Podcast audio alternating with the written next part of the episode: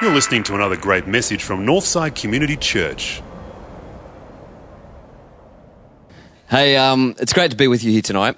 And um, just as we start this message, I, um, I just want to say a word of prayer because what we're going to talk about tonight, hopefully, uh, the truth of what we're going to talk about tonight is going to be liberating. Uh, that's the point of God's word to us, that it liberates us, sets us free, uh, enables and empowers us to be the people that God's called us to be, and that we know once we've decided to follow Jesus uh, that we're meant to be.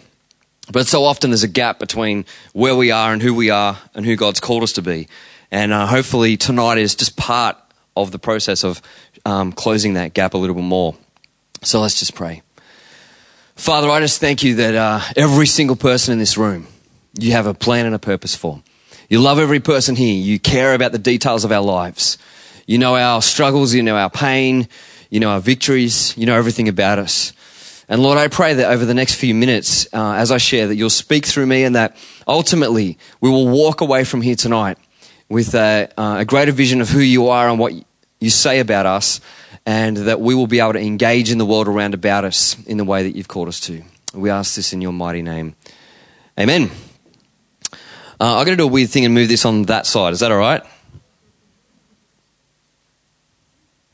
I don't know why, but that's the first time in my life I realized it feels weird on that side. Um, so, uh, no offense to whoever set that up. Um, it's great. Good, good job. Um, it's just something weird going on in my body. It didn't feel right. I need everyone to stand up with me for a moment. I know you just got settled.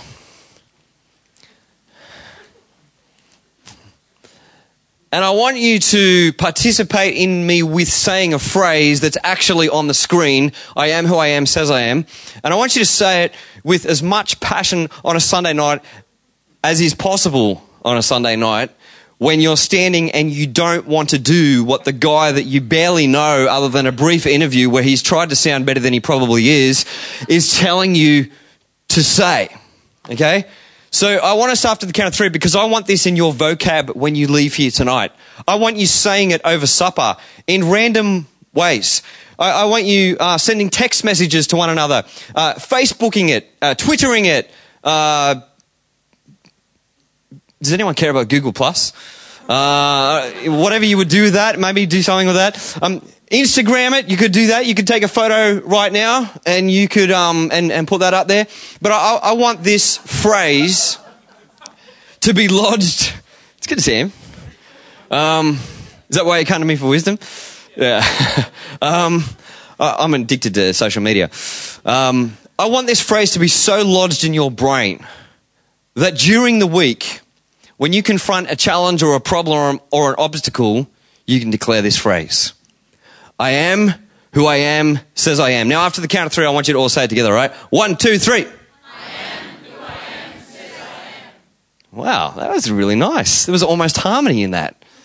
Um, that was probably the nicest together spoken word I've ever heard. There you go. We're going to say it one more time. This time we're going to say it with grunt, with North Shore passion. North, is this North Shore? I'm just checking. I forget where I am. Crow's Nest. How many people actually live in Crow's Nest here?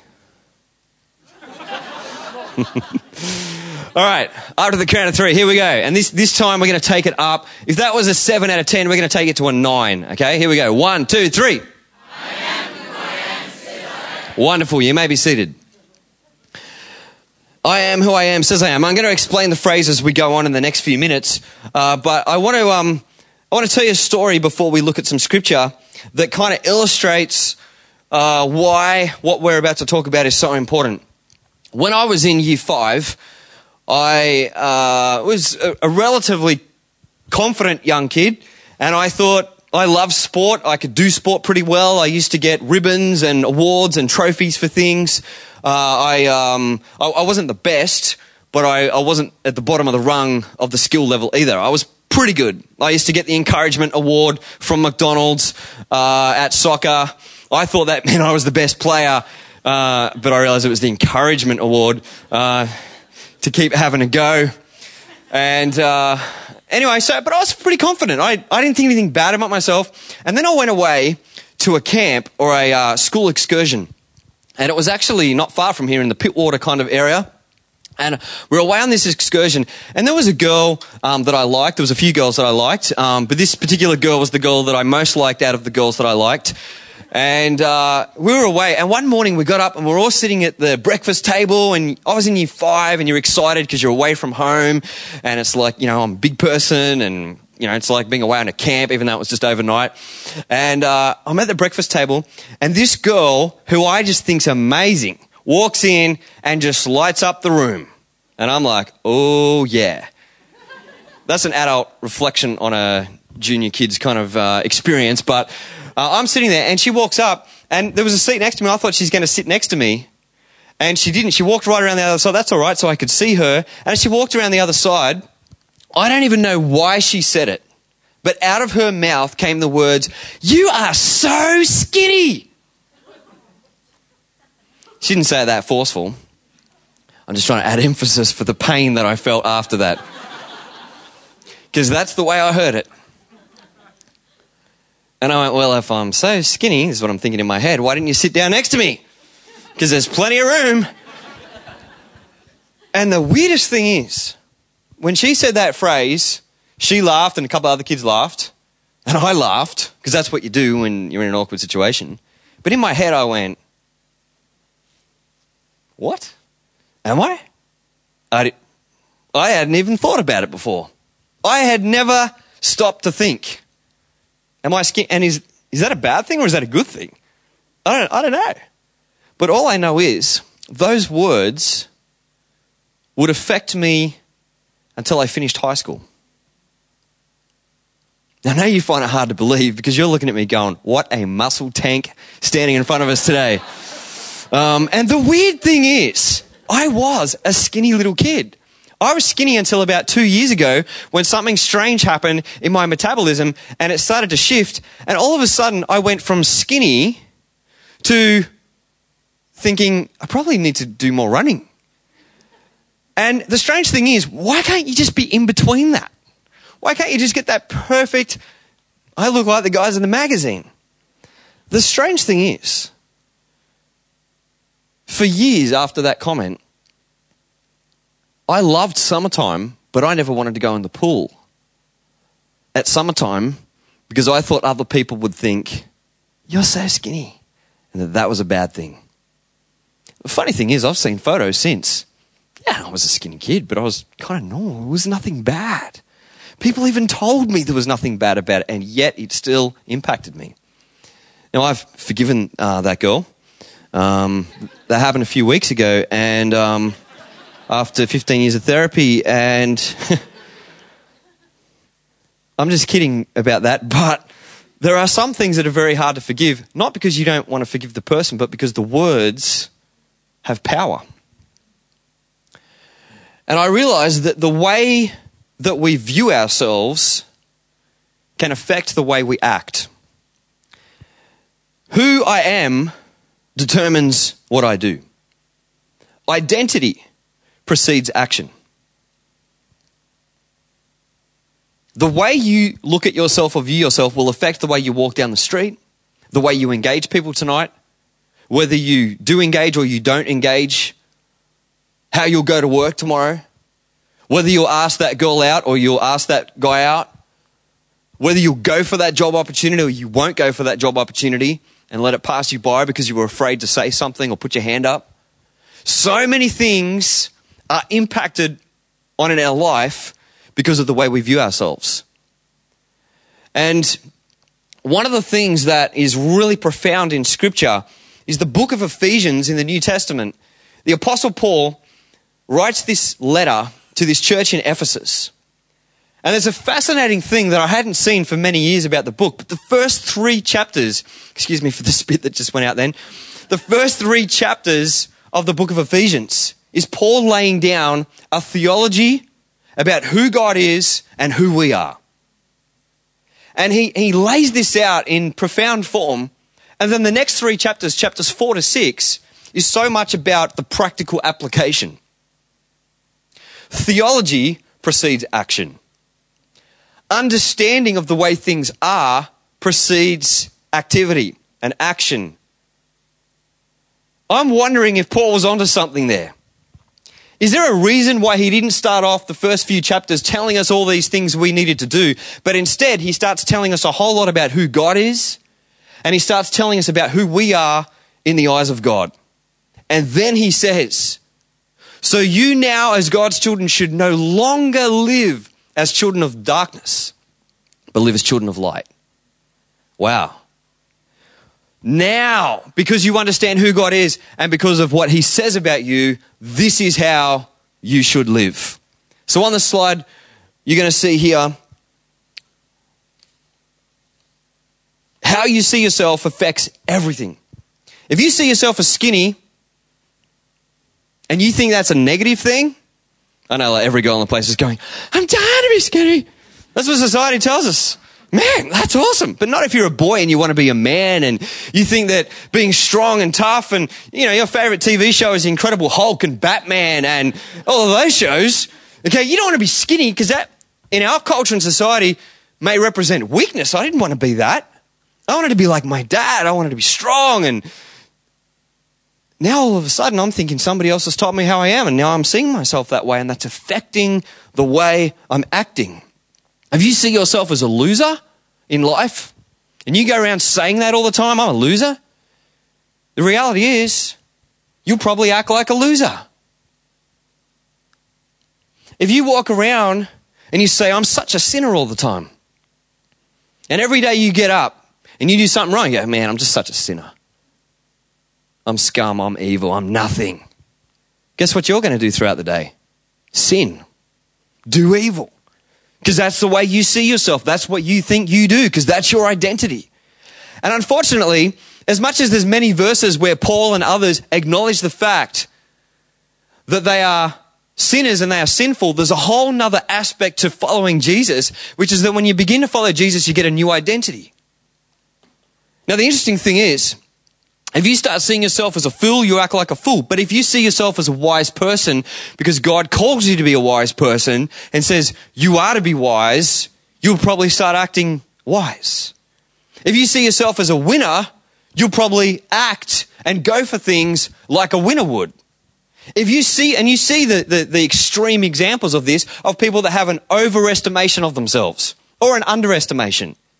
And, and the challenge is to get the appropriate view or the right view of ourselves. You've seen people that they think they're so good. I'm such a winner.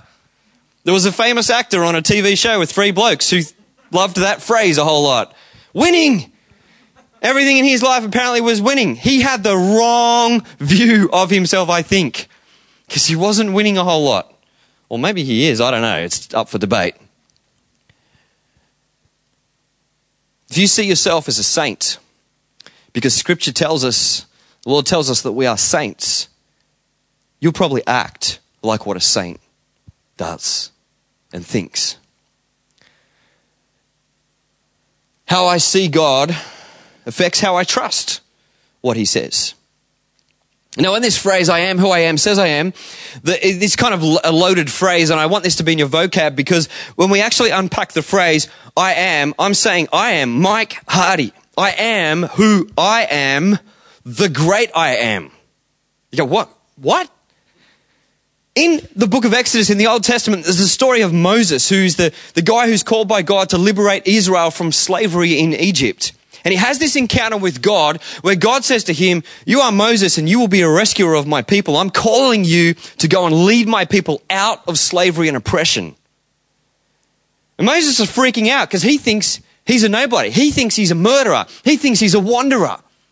He thinks he's a shepherd. God sees him as a leader. And with God with him and on his side, he can do great things, but he doesn't realize this yet. So when he's having this dialogue with God in Exodus chapter 3, he's discussing it all out with God and he's saying, well, let's just say I go to the people of Israel or I go to Moses or I go to Pharaoh, that is. I say, hey, you should let all of us million Israelites go and leave and, you know, go out and worship out in the desert for a while. What if they say, well, who, who sent you? Who are you? And the Bible says that God says to him, the answer is, tell them, I am who I am. Oh, thanks for that. That's a great phrase. I mean, I'm going to look really wise saying that. Hey, who sent you, Mike? Oh, I am who I am. Who is I am? I am. He, he is, alright? He just, I don't know why he calls himself I am, because he is. I'm confused. It's a weird phrase. But the phrase I am, the great I am, is a phrase that symbolizes or explains the fact that you cannot contain who God is. You can't summarize or break it down into any other format other than He is who He is. He is the great God, the creator of the universe. Yahweh, leader, Lord, King. There's so many names for him. This is how great he is. And he's saying to Moses, it's who I am that gives you the authority to go and do what I've called you to do. And now I'm telling you who you are. Your new identity is found in me. Now go. And then this ongoing debate happens. You can read about it later um, in Exodus chapter 3 and Exodus chapter 4.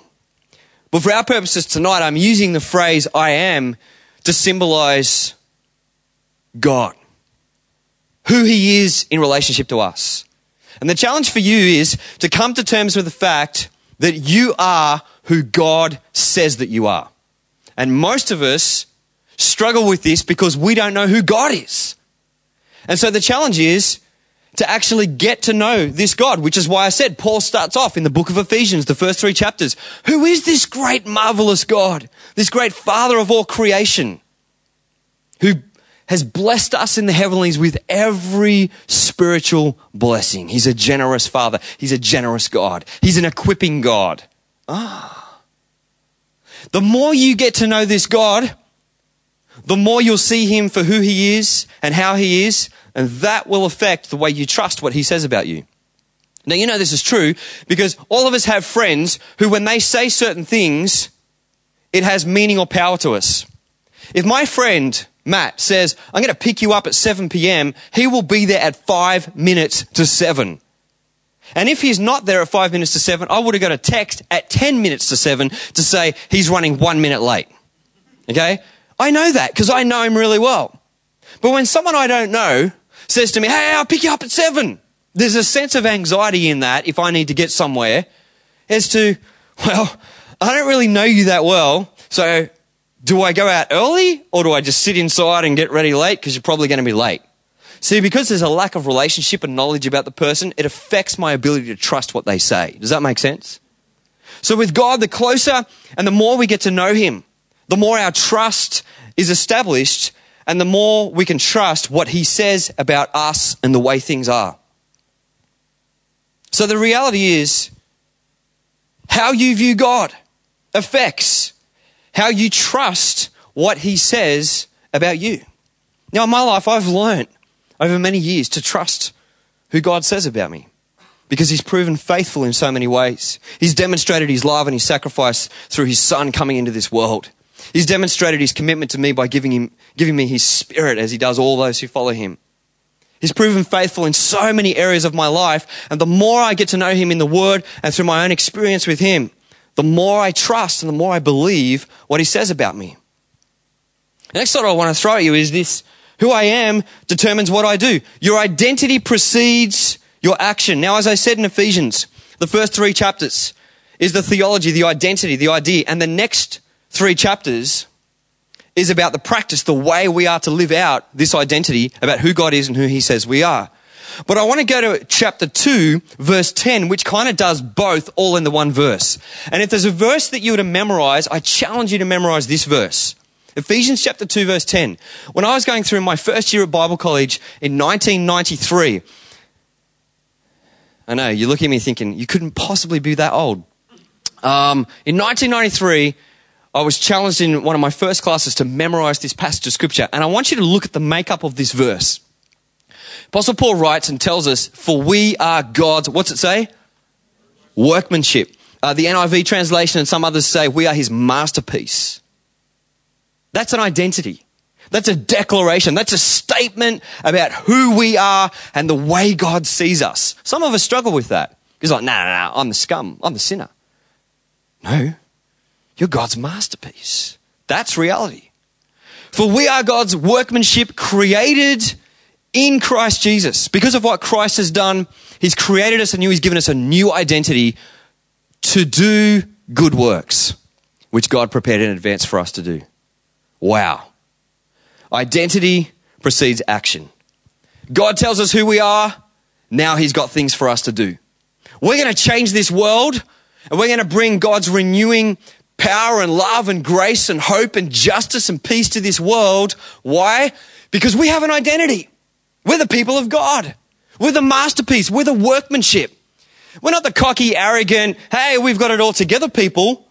We are the people that were broken and messed up and not very perfect at all. And God has graciously restored us, forgiven us, is healing us, and setting us up as his masterpiece to represent himself to the world around about us.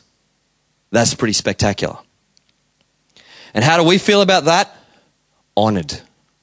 Because we know we don't deserve it. We know that we weren't royalty. Now he calls us royalty. Wow. Now think about this for a moment. You grow up like Oliver Twist, a poor little boy, an orphan, and all of a sudden royalty comes along and invites you into the palace. Wow. Identity change.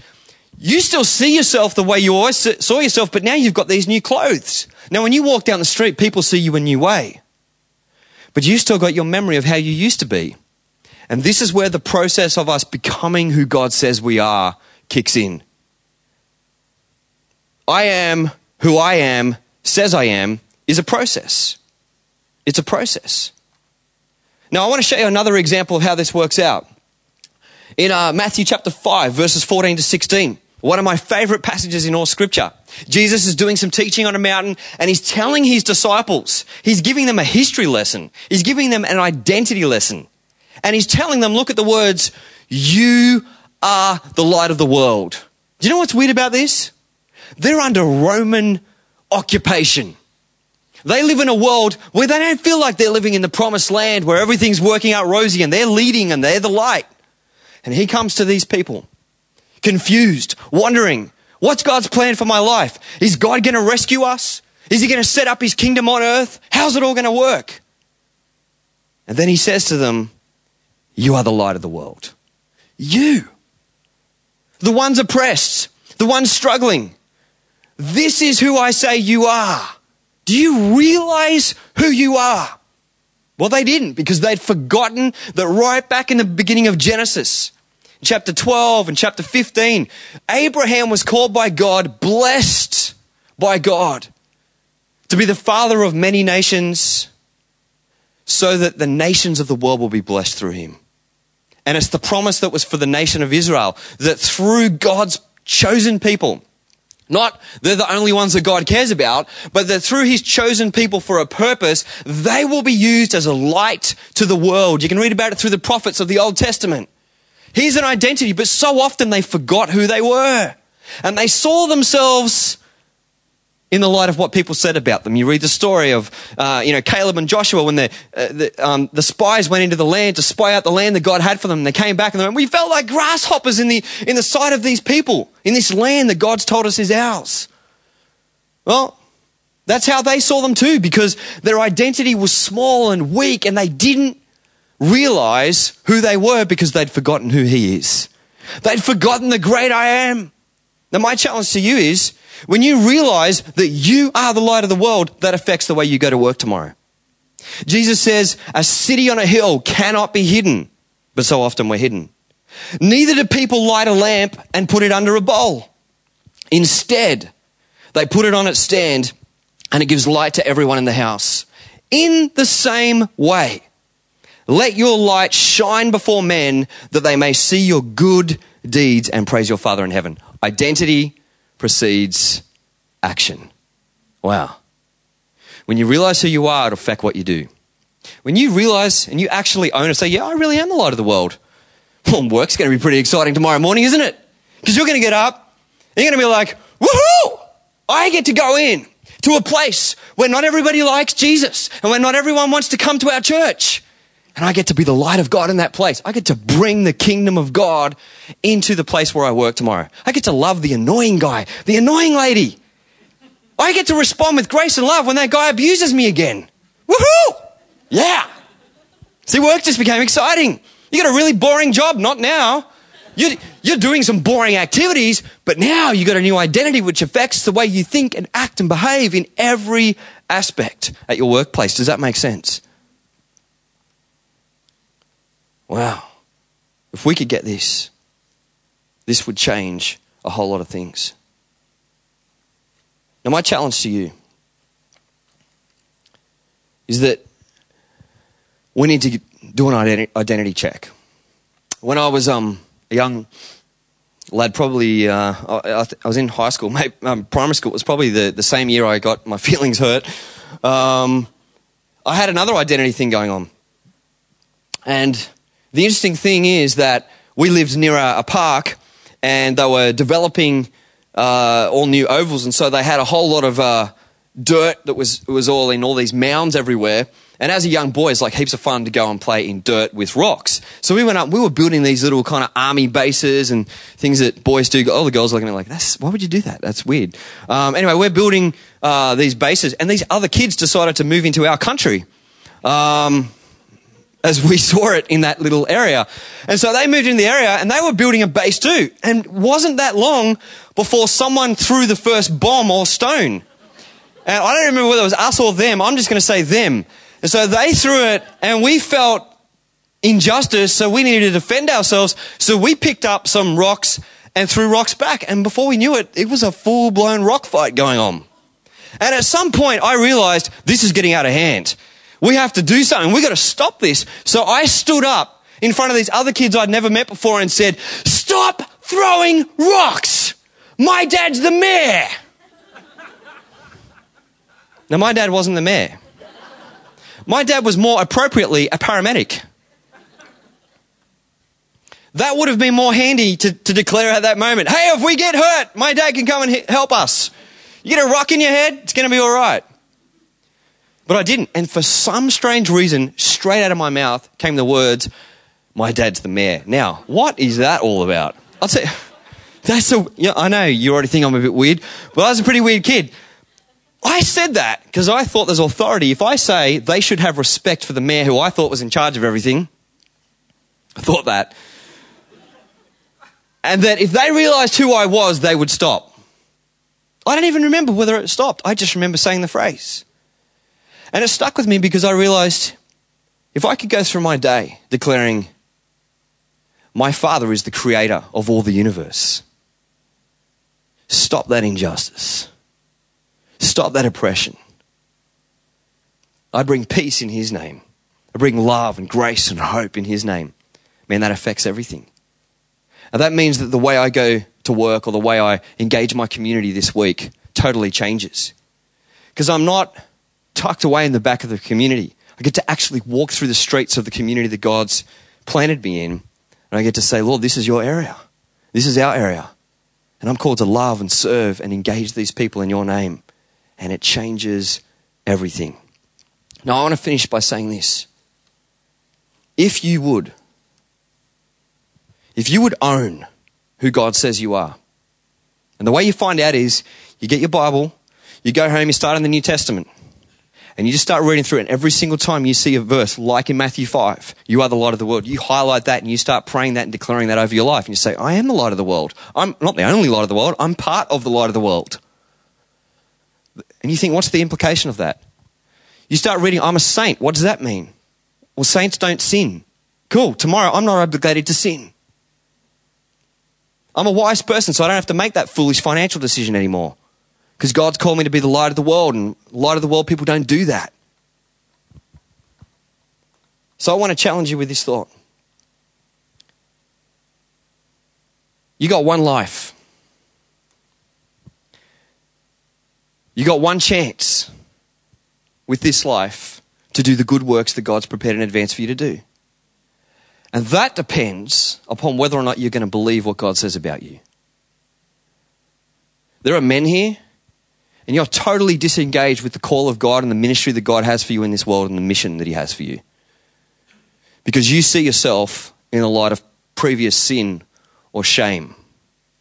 I'm sick and tired of meeting guys in my church Not sick and tired of the men, but sick and tired of meeting men who are completely, uh, almost debilitated, uh, unable to engage in what God has for them because they held secret shame they don't tell anyone about.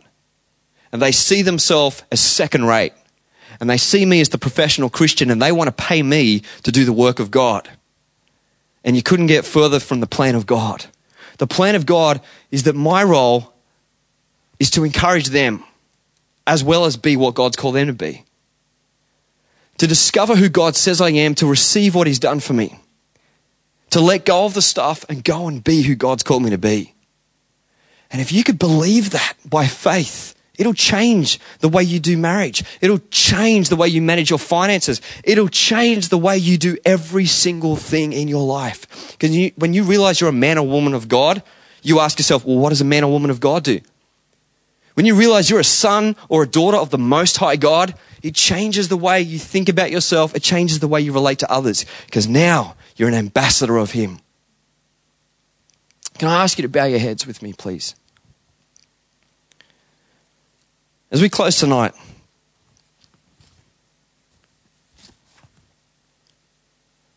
I want to give you a moment to reflect and even ask yourself the questions after the service. Why am I disengaged? Why am I so cruisy when I come to church? Why do I struggle to really let loose and sing? Why do I feel the way I feel? Why do I feel like, well, God can use him, but he couldn't use me? Because at some point along the way, you've believed a lie. You've believed that it might not be your skinny, but you might have believed something else that's got embedded in your brain, and it's time for God to renew you, to set you free, to liberate your thinking, and for you to have your mind renewed in such a way that it transforms the way you live your life. So much so that in 12 months from now, the pastors and the leaders at this church should be stressed for the reason that they're saying, we have so many people engaged in mission and ministry. We didn't even know how to do this whole thing with it. So many people wanted to be involved. So many people saying, look what's happening in my workplace. Because you changed the way you saw yourself. There's no such thing as professional Christians. It's the priesthood of all believers. That's who God calls us a royal priesthood. And when He hung on that cross, and when He overcame sin and death by the power of His resurrection, He made a way for new creation to begin, for a new start, for a new revelation. And so now you can go back to that struggling relationship, to that friendship, to that challenge or that problem that you're trying to deal with at the moment with new eyes, with a new mentality that says, I am who I am says I am. And so I'm going to deal with this in the light of who He is and what He says about me. If you're here tonight and you say, oh man, that is totally my life. And I want to change my identity the way I view myself tonight. Would you just lift your hand up? Just no one looking around, just say, I'm one of those people. You may have been a Christian for years. Yeah. For every one of those people that are lifting their hands at the moment, I want you to know that God sees that hand raised. And He's seeing a heart that's hungry to say, I want to become who you've called me to be but I want to know who you really are so I can trust what you say about me, so I can do the good works that you prepared in advance for me to do. Father God, I pray for every single person in this place that you will graciously, as you do, come into our hearts and minds and speak truth and life and wisdom into our situation our life. Lord, I pray in the name of Jesus that every negative thought, every negative word spoken over the hearts and lives of people in this room will fall to the ground and that we will rise up and cast off those things and take hold of the truth that you say about us and that we will begin reflecting and confessing and declaring over our lives the reality of how you see us and that we'll begin acting by faith in the light of that. And perhaps one day we will truly begin to be and operate normally the way you say we are. Lord, I pray you set people free tonight in this place. In the name of Jesus. Amen.